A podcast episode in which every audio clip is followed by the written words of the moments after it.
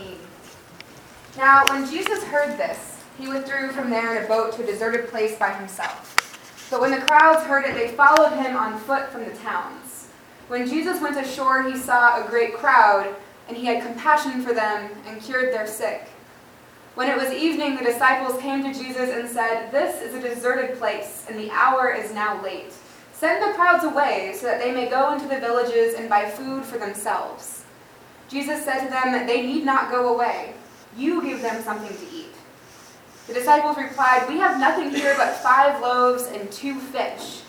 And Jesus said, Bring them here to me. Then he ordered the crowds to sit down on the grass. Taking the five loaves and the two fish, he looked up to heaven and blessed and broke the loaves and gave them to the disciples. And the disciples gave them to the crowds. And all ate and were filled, and they took up what was left over of the broken pieces, twelve baskets full. And those who ate were five thousand men, besides women and children. The Gospel of the Lord. Praise, Praise you, O Christ. You may be seated.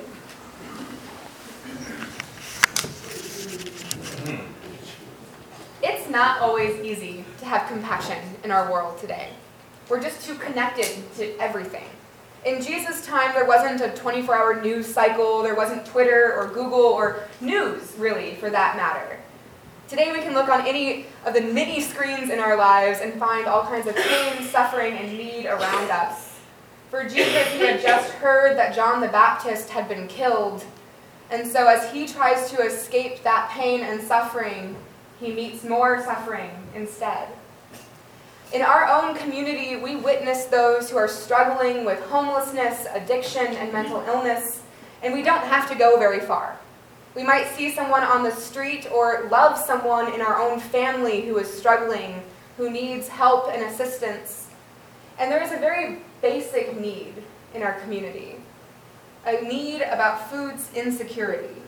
This idea that we have so many people in our community who don't have access to affordable, nutritious food, usually because of a lack of resources. In Cowlitz County, 16% of our residents are living without secure access to food. Nearly 30% of all adults in our county are using food stamps. More than half of our school-aged children are receiving free or reduced lunches. This is above and beyond the average for our state. And I tell you all of this because there is a real hunger happening here in Longview and Kelso and our surrounding cities. And it's not just something that happens elsewhere. It's not something that's happening just in Portland or outside of our state or our country. Its hunger is right here. And with statistics like that, it's probably happening in our congregation too. We probably know someone who is hungry today. And so what can we do? There are so many things that are out in our community, so many needs, so many asks, right? Many of us are already donating time, funds, talents to different ministries, organizations, and services. It becomes second nature to start avoiding eye contact with that person on the street corner.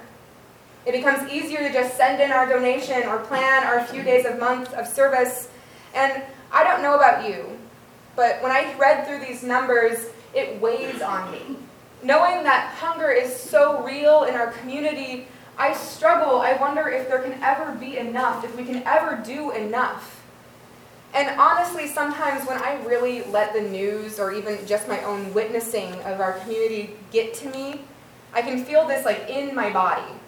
And for a long time, I thought this feeling of not being able to do enough was guilt or shame or just the feeling that I want to be able to do absolutely everything I can, and maybe I'm just not. I thought that feeling in my heart and sometimes my stomach was a kind of embarrassment. But then I read our text today from Matthew, and Jesus has been ministering, teaching, caring for people, and finally, after hearing about John the Baptist's death, he decides, I need a break. Jesus needs a day off. So he goes to this deserted place in hopes of having some peace and quiet, some time to grieve, in hopes of recharging so that he could go back out into his ministry. And Lord knows we all need to recharge sometimes. But like often happens for many of us, that gets interrupted. We can't go very long without encountering someone in need, whether that be hunger, addiction, mental illness, homelessness, whatever it might be. If we leave our house, and sometimes if we stay in our house, we can't really avoid it. And neither could Jesus. And so when he arrives at that shore to the crowd of people waiting for him, he doesn't turn the boat around. He feels compassion. And in Greek, this word compassion comes from a root that means liver, heart, lungs, kidney. It literally means to be moved by our insides, by our innards. That Jesus has compassion for the crowd, he is moved by his gut.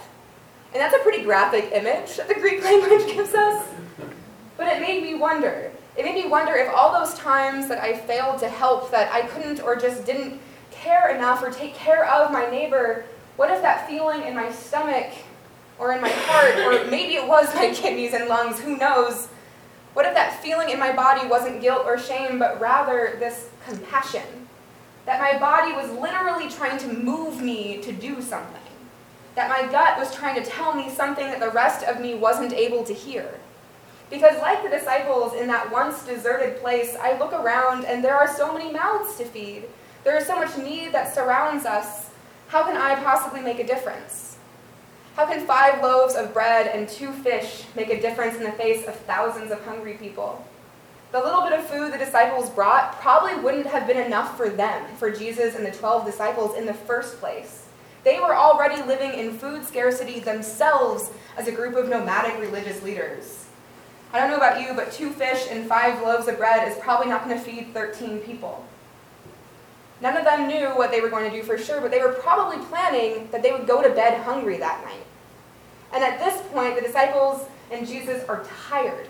They spent the day traveling in a boat, which, even if it was a short distance, it was not a relaxing endeavor like we might experience boating today. Boat travel in ancient Israel was work. And it was probably all the disciples working the entire trip just to keep themselves afloat and get them moving and so when they arrived, hoping for that day off, hoping for rest, and being greeted by all of those people in need, I'm surprised that for once the disciples didn't start complaining right away. They didn't say anything when Jesus got out of the boat and started healing. They didn't try to stop him or convince him to take a break. They waited. And who knows, maybe they even helped. But when it starts getting dark, their feet are hurting, they are ready to eat what little food they have and go to sleep, but Jesus is still going. And so they suggest that the crowd should be sent away so that the crowd can get food from the neighboring towns. Because you know what? Sometimes we're just tired. Sometimes we're worn out. Sometimes we don't feel like we have enough for ourselves, let alone to care for other people. Sometimes we just need a day off from this weird feeling in our guts that tells us that maybe we should be doing something. God, can't someone else do it today? Can't people just figure out for themselves where to go or go to the neighboring town to get some food? I can see where the disciples are coming from. I've had days like that throughout my life. I've checked my purse and found my change bag empty. I've looked at my calendar and realized that I didn't have time to volunteer at a particular ministry or event. I've searched through pantries and closets and realized that the things I had couldn't be donated because I needed them. But Jesus is still going. This compassion, this feeling in our gut when we fail to do absolutely everything we possibly can, it stinks. But Jesus is still going. Jesus doesn't stop caring for the people when the disciples point out that it's late, that they're tired, that they're hungry, that the people around them are hungry too. In Jesus' time, most people were facing food insecurity. Instead of scolding the disciples or making them feel guilty or ashamed for not doing enough, Jesus hears them and Jesus says, Bring the food to me. Bring me what we have. And so Jesus is still going and he blesses the food, he breaks the bread, and he passes it to the disciples and asks them to share. And what do you know? There's enough. Not because the disciples were moved by compassion, not because they knew what to do or how to care for the people around them. It wasn't because the disciples stopped worrying about their own needs and their own hunger. There's enough because Jesus is enough. Because God is the God who calls everyone who thirsts or hungers to come to him to drink and to eat. Because God provides. And no, the manna didn't rain down from heaven, but God provides the way God often does through people. Jesus uses the disciples, the tired, hungry, ready for the day to be done disciples, to feed the thousands of people gathered, even though they weren't sure that they would have enough. They experienced the prayer with Jesus, and because Jesus is enough, all were filled. This is what Jesus does for us. And sometimes when we get that feeling in our innards, in, that, in our insides, that compassion stuff, and we fail to help the person in need, we forgot to keep something in the car to share with someone on the street. We got so caught up in our own busyness and going through our thoughts for the day that the person on the street corner sort of becomes a, a caricature, not a real person to us. Sometimes, even with prayer and bringing what we have to God, we just feel like there isn't enough for us to be able to do everything we possibly can. And that's okay. Because that's when we realize that Jesus is still going. He can't stop. Jesus is still going in compassion to cure and to feed those in need. And Jesus is still going to the cross because this compassion, this healing, this feeding is not just illness and food, it's life and spirit. Jesus goes to the cross to heal us of our brokenness, to heal our hearts when they break over the pain in this world. Jesus goes to the cross to feed us, to fill us with the Spirit, and to call us into service. Jesus goes to the cross because it's true. We can't do enough on our own. There are so many in need, and sometimes we ourselves are in need. But Jesus goes to the cross because Jesus is enough. Because even on Jesus' day off, he is still moved by compassion. Jesus is still moved by his insides for us.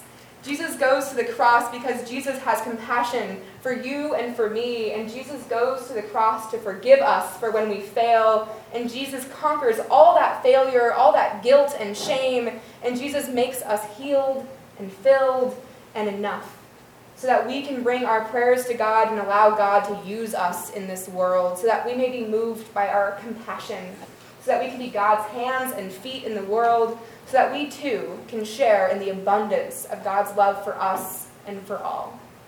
Thanks be to God. Amen.